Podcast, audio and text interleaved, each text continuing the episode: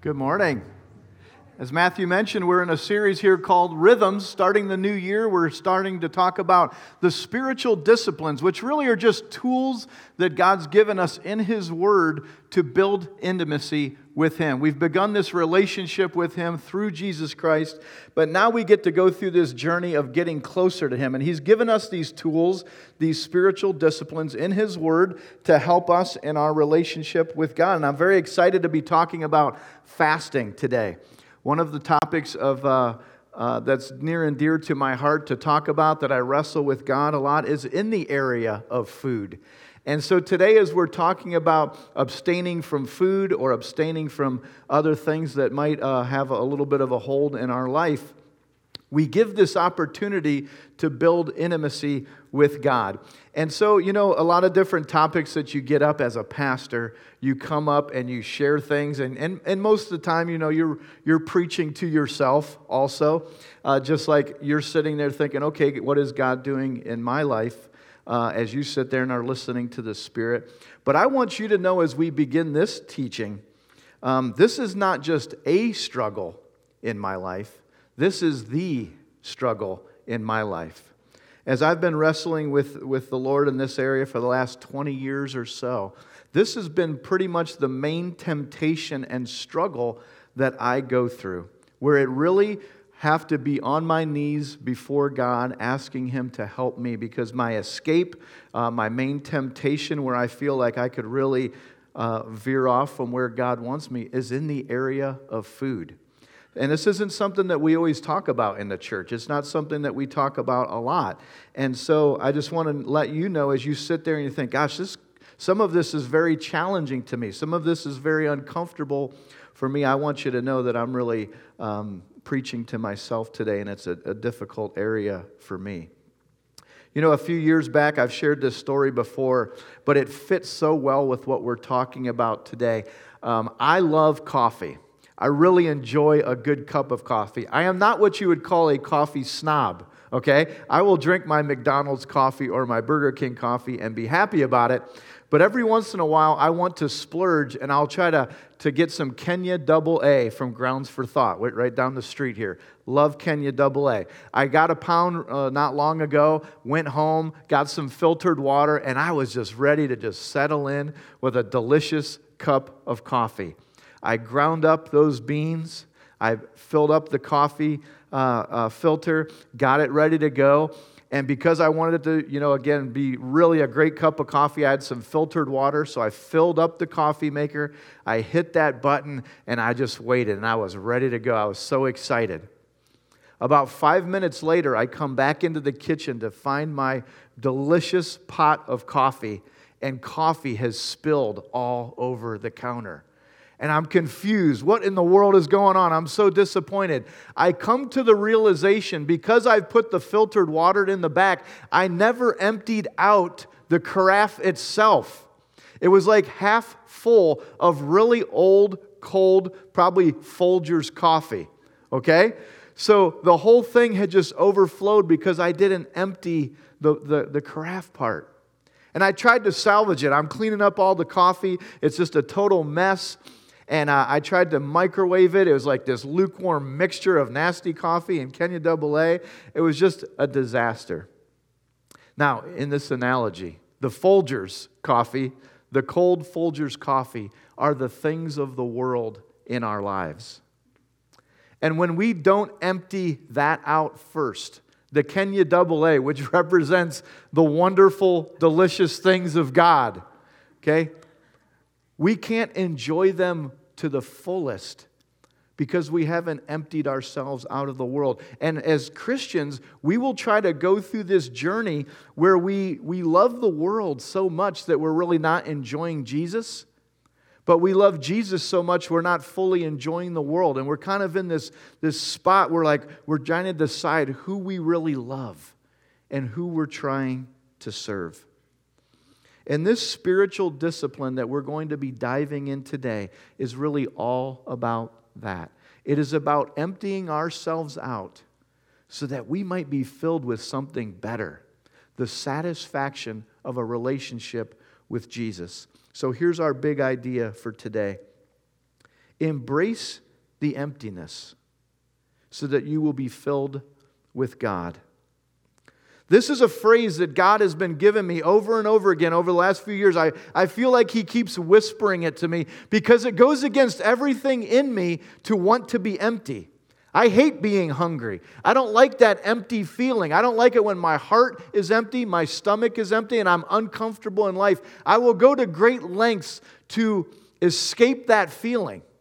And I'll try to fill it with food or I'll try to fill it with the things of the world so that I don't feel uncomfortable. And I hear God whisper to me, embrace the emptiness.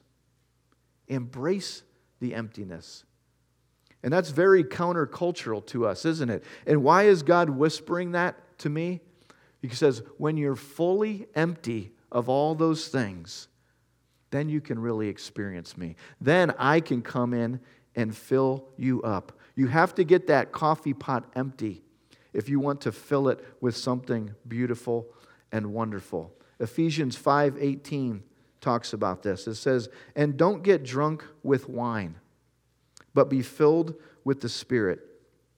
The Bible talks over and over again. There's so many verses about being filled with the Spirit. And there are so many verses about how this relates to food and how it relates to thirst I was amazed at just doing this study these last couple weeks how many verses talk about food and drink and how it relates to our spiritual lives. In this amazing uh, analogy, and how we can compare it to that of how we have this hunger and we have this thirst, and there's a way to direct it. There's a way to go about it with a thankful heart in a, in a healthy way that God wants but really pointing us to the greater hunger in our lives, the spiritual hunger. And this verse reminds us that we want to get drunk with wine. We want to escape. We want to be, we want to be, you know, give ourselves to things that make us feel better, whether that's alcohol or drugs or excessive uh, things with sexuality or food or entertainment. We want to be filled with all these different things in the world but the Bible says, no, be filled with the Spirit. So here's our first uh, fill in in the handout that relates to this discipline that really helps us in this area of being empty with a purpose and talking about fasting. And the first one says this fasting creates a physical hunger so that we hunger and thirst for righteousness. Fasting creates a physical hunger in us so that we hunger and thirst for righteousness. So, what is fasting? Fasting is simply that. It is creating this emptiness, it's allowing for this void so that a spiritual hunger may come up in us to remind us of what is really important and what is really satisfying in life. Is not the things of this world, but the things of God, a relationship with God being in His Word and having Him speak amazing things to you and filling you with His power so that we could be weak physically, be a little hungry, be a little thirsty, kind of create some discomfort in our lives so that He might fill us with the comfort that He gives, which is way better, which is more satisfying than anything in this world. And he wants us to have this hunger and his, this thirst for him. So, all of these spiritual disciplines that we're talking about increase our sensitivity and our appetite for God.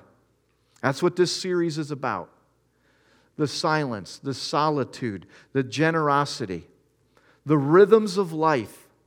Figuring out the rhythms of life and being aware of these spiritual disciplines that He's given us. And as we practice them, we increase this sensitivity of the things of God.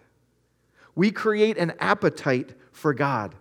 You know, I remember when my wife and I were young, we were new parents, and we had my, my youngest son, Dominic, and he was three years old. And all he wanted to eat was hot dogs and mac and cheese. Okay? He would just eat that like crazy. He would eat nothing else. We're like, gosh, we should probably be better parents here. This is not good. And he would fight us. He would fight and he would be so stubborn and he would not eat anything healthy. And it was a real dilemma for us. And just as good parents and loving him, we're like, we've got to do something. We've got to make a stand here. We're the parents. We've got to get this situation under control. And we're both softies. You know, we're, we're high on the mercy. Like the kid's crying, just give him some candy, you know, that kind of thing. We finally put our foot down and we're like, this is it. This is the dinner time. We're not giving him hot dogs. We're not giving him uh, mac and cheese. We're not giving him any dessert until he eats green beans. And we got a nasty old can of green beans and we put them in a bowl and we put them in front of him. And he's crying and he's throwing a fit. And it seemed like it went on forever. And we just kept telling him, no, you're going to eat that first. You're going to eat that, you know, and we we're just going to and we're like, how long are we going to hang in here on this? You know, is this going to go 30 minutes, an hour? How long? I don't even know how long. It felt like all night. The kid's starving. He's upset. He's crying. We hung tight. And you know what happened? He was so hungry, he ate a green bean. I said, just taste it. Just put your tongue on it. And he ate it. And then he ate another one. And then he ate another one and he devoured the whole bowl. And you know what he said? More. I want more green beans. And we gave him more, and he ate that whole can of green beans. And 15 years later, he loves green beans. We won. We won. We are good parents. You know, that story always reminds me that as, as people walking with God, He can change our appetites. He can help us crave the things that are healthy for us. And we have a hard time believing that, even as adults. We have these cravings, we have these longings, we have these things that we want to fill ourselves up. And sometimes God needs to step in and He says, You're not hungering the things that are really worth hungering. I want you to hunger and thirst for righteousness. And even this body that I've given you, I want you to have stewardship over this body. I want you to, to deal with it in a healthy way. And He gives us His Spirit and He gives us the power to change our appetites, not only just for food, but for things of God. That we might actually, you know, hold out on these other things, enjoy what God is giving us, and be satisfied and say, I want more of that, God. I want more of the things from your hand and not of this world. I've been really thinking about this verse a lot, Matthew 5 and 6, that I just mentioned, and I would really encourage you to memorize this verse. Blessed are those that hunger and thirst for righteousness, for they will be satisfied. Think about that. Think about how countercultural this is. Just the beginning. Blessed are those that hunger. Okay? If we're really honest, you know, when you think about you're getting hungry, you're getting angry, okay? You're getting really upset and cranky, and the people around you are like, what's wrong with you? You know, you're really upset right now. You're really cranky. Times where you're just dying for thirst. You're just looking for a drink of water. You've just, you know, exercised or it's a, a hot day and you're so thirsty. The Bible says, Blessed are those that hunger and thirst. Because it creates this vacuum, it creates this void that we might long for righteousness, that we might long for something that's truly going to satisfy us the things of God. In John chapter 6, Jesus says, Jesus declares, I am the bread of life. Whoever comes to me will never go hungry, and whoever believes in me will never be thirsty. So, fasting creates this reminder that we should long for God and we should long to be satisfied for Jesus even more than we long for food. Now, again, I've mentioned to you, this is such a struggle for me.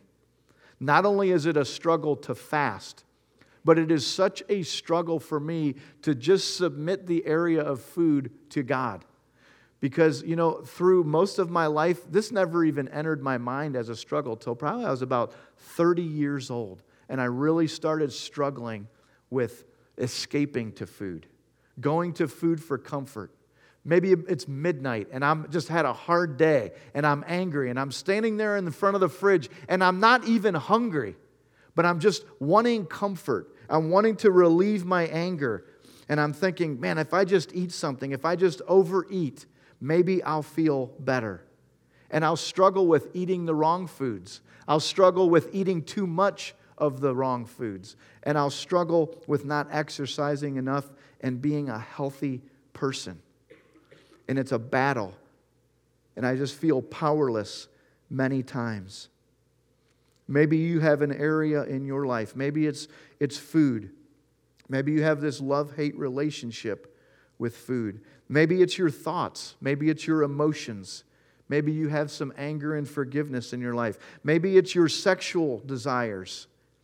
We have these cravings inside of all of us, and God is asking us to direct them in godly places and not let them become our idol. So, why is this so difficult for us to submit these things to God? I wrote down four things that have really related uh, to my life, and I hope that they relate to you. This first reason why it's difficult for me is that at times I feel like my body is the boss, not us as the boss of our body. One of the greatest things of advice that I got as a young Christian was that we are not controlled by our bodies. We are the boss of our bodies. And whether that comes to our appetites or our emotions or our sexual uh, desires, we have to be allowing God to help us control our bodies. We don't have to go through life letting our body and our emotions boss us around.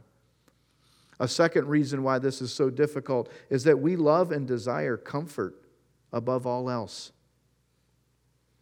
We live in a, a, a country and in a culture that we just really despise being uncomfortable. It can become our God. And again, if there's anything that goes wrong in life, anything that's of difficulty, we are looking for comfort. We're looking for an escape to make us feel better. And God is just waiting there with open arms. He said, At least come to me first when you're uncomfortable. Let that discomfort point you into a relationship with God. And you know, when I'm talking about this area, it's, it's so important for me to remember that God is such a giver.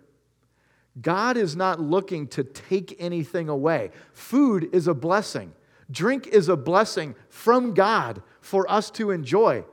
It is a wonderful thing. All through Scripture, the Bible talks about, like we just sang, Taste and see that the Lord is good. There are many blessings in this world that God has given us that we are to enjoy. And that's a really good thing. But when we go to anything first above Him, it becomes twisted. It becomes something unhealthy. And He's saying, Come to me before you come to the things of the world. Another reason why it's so difficult is just the country that we live in. We're, we're in a country that, that literally worships food. I don't mean we bow down before food and pray to it, but we pray for food. We love food. The commercials on TV are amazing. Uh, we're surrounded by fast food places. Uh, we are surrounded by unhealthy food. We are surrounded by buffets and deals of all you can eat, and we love it. And we just have this crazy relationship with food. Because of the, the bounty and the, the blessing of our country, we are really into food much more than other places. And the last one that, that I think has been really a struggle for me is this ignoring this command of fasting or just overeating as a gluttony is acceptable in the church. That's probably the most sobering thing for me. You know, if I stood up here and said, you know, I'm really struggling with shoplifting, you know, you'd probably be pretty disturbed. You'd be pretty surprised. If I said I have a pornography problem, which I don't, we disqualify our leaders for that. We take certain sins in the church very seriously. They would disqualify us from leadership if it had to do with sexuality or any kind of theft or any kind of lying or all these different things that we kind of rank our sins with certain importance. But I don't usually get called out with food. We usually don't get called out for the things of, of overeating and struggles like that. We're, we're usually a little bit more silent about that in the church. So, as a pastor, it makes it easier for that to be my escape. But that doesn't justify it because the Bible is our measuring stick, not each other, not the American church. We go to God's word and we see that He's calling us out to be healthy. Let me call out um, some other just clarifications here that are really important when we're dealing with this area of fasting. But I know this is kind of a teaching on fasting, but also just about with food. Because I think when we deal with food, we can get all kinds of unhealthy thoughts in our mind, and we really need God's word to direct us. And so some of these clarifications are, are, are this one, just in regard to health, everything that I'm talking about with food um, has to do with just being healthy. Every one of us is called to be healthy. Now, we get before God, each one of us, and we figure out what He's saying, what that means, because that could be different for all of us. And when we talk about fasting, maybe you're in a health situation where you're not able to fast. Maybe if you have diabetes or some other kind of health concern, you say, Matt, what do I do? How do I fast? Because I can't do this. But maybe there's other things like caffeine or sugar or entertainment or social media or something that might have a vice in your life that you can go to God and say, I might not be fasting from food, but God, I want to take this certain amount of time and I'm going to fast from this. And again, that is between you and God to figure that out. The second clarification is just on this performance. In Matthew 6 16, Jesus doesn't say if you fast, he says, and when you fast, I want you to wash your face and present yourself to people as if you're not fasting. Because I don't want you to bring all this attention to yourself like you're a better Christian than anyone else. And he kind of keeps us off of this performance track. Because if we're doing really poorly in this area of fasting or food, we could feel terrible, like God loves us less. And that is not true. And for those that are doing really well and they're fasting regularly and they're very fit and they're very great in this area, they could feel prideful. And the Bible is saying we're not to be performing. We're not on a performance kick when it has to do with food. There's an epidemic in our country right now in regard to body image, and it's a disaster. And it mostly has to do with social media. And we get on this performance path when it comes to food. And we think if I just really lean into this, I can have the perfect body that I've always wanted and what I see on TV or what I see on social media. And that will lead you to a very unsatisfying place. You will live your whole life in performance, you will live your whole life in emptiness because you are pursuing something that's not going to satisfy you. It'll never be where you want it to be. And the true satisfaction is asking God, God, what are you saying to me about being a healthy person? And I'm going to be excited about how you made me and the body type that you've given me and the things that you're saying to me about my health and my discipline. That's satisfying, not the things that the world tells us. The, the third clar- clarification is what I've already mentioned is to always remember that food is a blessing. Food is a blessing from God. Yes, we may misuse it at times, but we should always be thankful for the blessings that God has given us. And then, lasting, as I mentioned, fasting is not just with food. I think for a lot of us, as we uh, later on, I'm going to give you a practical application of how we can fast as a church. And for many of you, it might be something else. It might be like setting your phone aside for a half a day or a whole day. For some of you, that would be like really, really challenging to turn off your phone and to know that the world is not going to come to an end because you don't know what's going on in social media. That could be a really great fast for you. But all of this, regardless of what it is, it's back to the big idea of embracing the emptiness so that you might experience God. I read a book uh, not long ago called Made to Crave. It's called uh, Lysa TerKeurst uh, wrote it, and she talked about having this hungry heart and how we're made to crave. Every one of us is made to crave. If this is an issue in your life and that, that piques your interest, I encourage you to read this book. And it just talks about how God has made us to crave many things. We always go off track and we crave the things that we shouldn't to an excessive amount to replace God. But that is always pointing us back to the spot of this craving and this hunger. And I, have thought about how many times I've been trying to reflect more of how many times I want to eat when I'm not hungry at all. And if I allow God into that space, I'll hear Him say, Matt, your heart is hungry right now. Your stomach is not hungry, your heart is hungry. And I'll say, okay, God, what, what, why am I hungering? What, what's wrong with my heart right now that I want to try to fill it with food? And He will speak to me about that. And He'll usually point me in some different direction. I love this quote by her in the book Made to Crave. She said, God has given me power over food choices.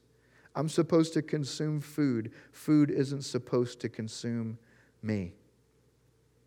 So, as you see with this area, God is not trying to take away our food. He's not trying to take away pleasure. He's actually trying to give us something, something amazing His presence and His power. And that brings us to the second point is when you fast, you're setting aside your strength to pray and ask God to move in His strength. That's what this spiritual discipline is all about. It's about you realizing that your strength in life is only going to take you so far. And as you set aside your strength and you're a little bit hungry and you get a little bit weak, and maybe you need to lay down and take a nap because you don't have much food in you, and you kind of embrace that emptiness and you embrace that weakness, you're reminded that we need God. We need His power and we need His strength. In John chapter 4, Jesus is interacting with the Samaritan woman.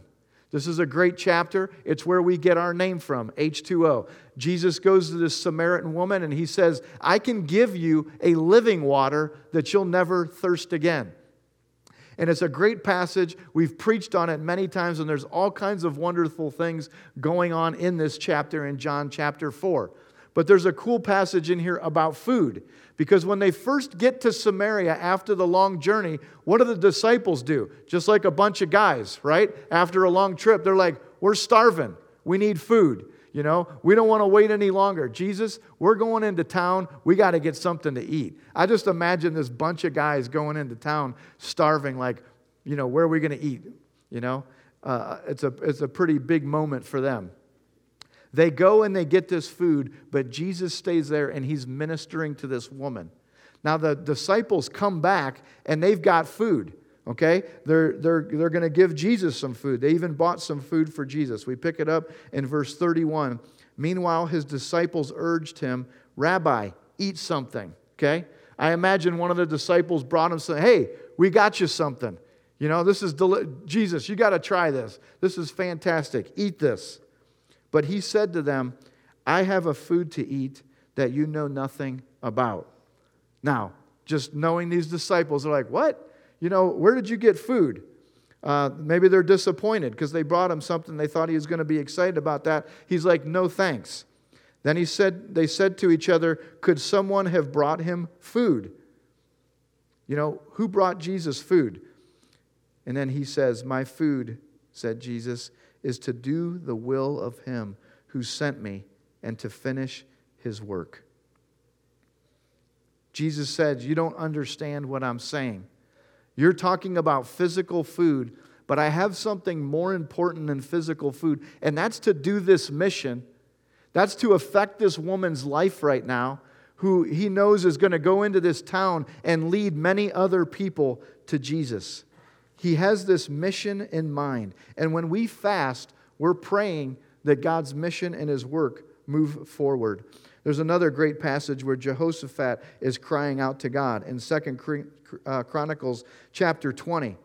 And in this story, Jehoshaphat is being told that the Ammonites and the, uh, the Moabites have come and they're going to overthrow them. They're overwhelmed. There's a huge army that's going to come and destroy them. And they tell Jehoshaphat, We're in huge trouble right now.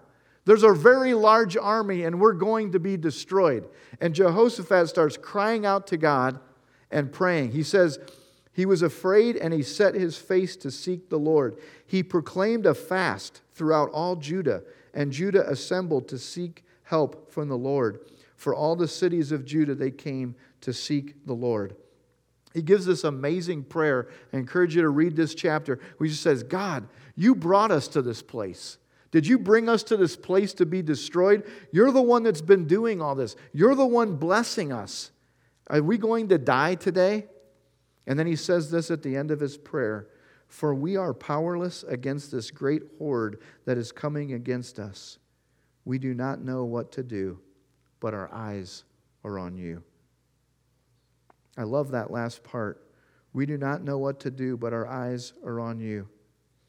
You know, I think of Esther getting ready to go before the king. She could be killed for even coming to the king, but she's going on behalf of the Jewish people who might be destroyed by Haman. I think of Jesus in the desert, knowing that he's going to the cross, he's going to, he's going to enter into this very difficult ministry. And he goes out into the desert to fast, and Saul and Barnabas and the disciples are being sent out in Acts chapter 13. They know they're probably going to be persecuted in the world. And whether it's Jehoshaphat or Esther, Jesus, these disciples, they're on this mission, and they know it's going to be really difficult, and they fast to say, God, we need you. Now, I'm going to imagine if you're like me and you're sitting there, there's something overwhelming in your life right now. There's some trouble, there's some difficulty in your life. Maybe it's even a hidden thing in your life that no one else here knows about that you know you want to change or you want God in this. You need God. There's something happening, some temptation, something coming against you that you're desperate for God. You cannot fix this in your own strength. And just like Jehoshaphat and Esther and Jesus and these disciples leaned into it with prayer, and they said, We're going to fast and we're going to cry out to God. And maybe your prayer is the same thing in this area. You're going to say, God, I don't even know what to do. I don't know how to fix this marriage. I don't know how to handle this situation with my kids or my finances, my sexual purity, the, the food issues in my life. Whatever your thing is that's just insurmountable, maybe there's some fear that it's ever going to change. That's the time to fast and get on your knees and say, God, I don't know what to do, but my eyes are on you. God, show up in this time and help me. And I will tell you when you do that, the times that I have done that, you're going to see God show up in deeper, intimate ways than you ever have before. And I'm not saying He's going to fix it in a moment, but you're going to experience intimacy with God. So, what I want you to do this week, and what we're asking the whole church to do this week, here's the application to pray. Maybe God's speaking to you right now. Maybe you're entering into a time of prayer right now and you're going to leave this place and this week you say, God, I want to respond to you. Why should I fast? Would you pray that prayer with us this week and say, God, there's something that I want you to do? And He's going to answer that. He's going to answer what you should, what you should do. Determine in your mind, secondly, that you're going to do it. Okay, what should I fast from, God? Should it be something to do with food or what I drink or some kind of entertainment or something that's got a hold in my life? And it's going to be difficult. It's supposed to be difficult. You don't fast from something easy that you never partake in. You fast from something that's got that hold that it's going to create that emptiness and that discomfort. And you determine that for some amount of time, you, you decide that before the Lord, whether that's a, a morning or a whole day or a week, whatever it might be. God, I determine before you, as I've prayed, I think you want me to fast for this reason, and I'm going to fast from this certain thing for this amount of time. And then, thirdly, when that hunger comes, I want you to pray and expect God to do something. God, what am I expecting you to do? When this fasting time is over, what, is, what am I hoping that you do? What am I asking you to do? And I believe that God's going to do awesome things through this. And I'm very excited uh, about this. There's many Christians in Ohio and many other churches during doing this first fast, uh, first Friday fast, and we're going to jump into that with them. So in 2020, we're going to be fasting together. If you need to pick a different day, you can, but many of us will be fasting on Fridays. And there's 10 or 11 Fridays from now. We're actually going to start in February, but if you want to start this Friday, there's uh, 10 or 11 Fridays up to Good Friday before Easter. And we can fast together. We can be praying together. We can be doing this together, expecting God to show up and do something awesome. And I just want to close and pray through this verse in 1 Corinthians 10, verse 31. Whether you eat or drink or whatever you do, do it all for the glory of God. Let's pray. Lord, we, we come humbly before you and say, Lord, that whatever we do, whatever we eat, whatever we drink, whatever activity we're about in these coming days and weeks, God, we want to do this for your glory. Lord, we come before you um, in our physical weakness, asking you to give us a spiritual strength a spiritual power that is far beyond ourselves.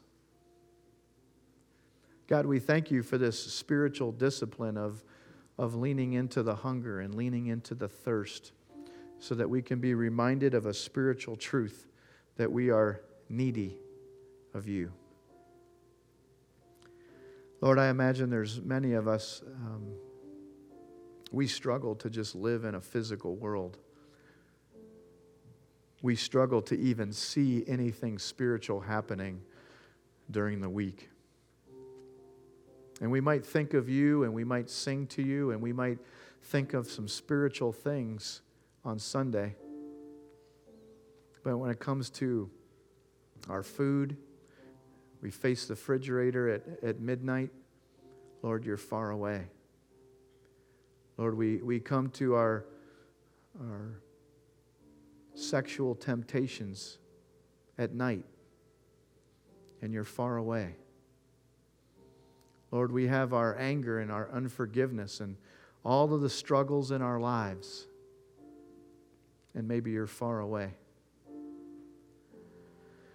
God, we come before you and ask you, Lord, that you wouldn't be far away in these areas, that we would open up our eyes to the spiritual realities of every day. We would even let you be a part of the small things of our lives, of what we eat, what we drink, what we say, what we see. And we do that because we love you. We do that because we want an intimate relationship with you. And we don't want to just play the Christian role. Lord, we want to be Christ followers. And God, we thank you that when it comes to any of these things, Lord, you're not trying to steal our joy. You're not trying to take away our fun. You're trying to give us something that truly satisfies us. What a wonderful God you are. What a good Father you are to us. Would we trust you to satisfy us in the ways that you say are healthy and righteous? Blessed are those, happy are those that hunger and thirst for righteousness, for they will be satisfied. Lord, we want to be satisfied in you. In Jesus' name, amen.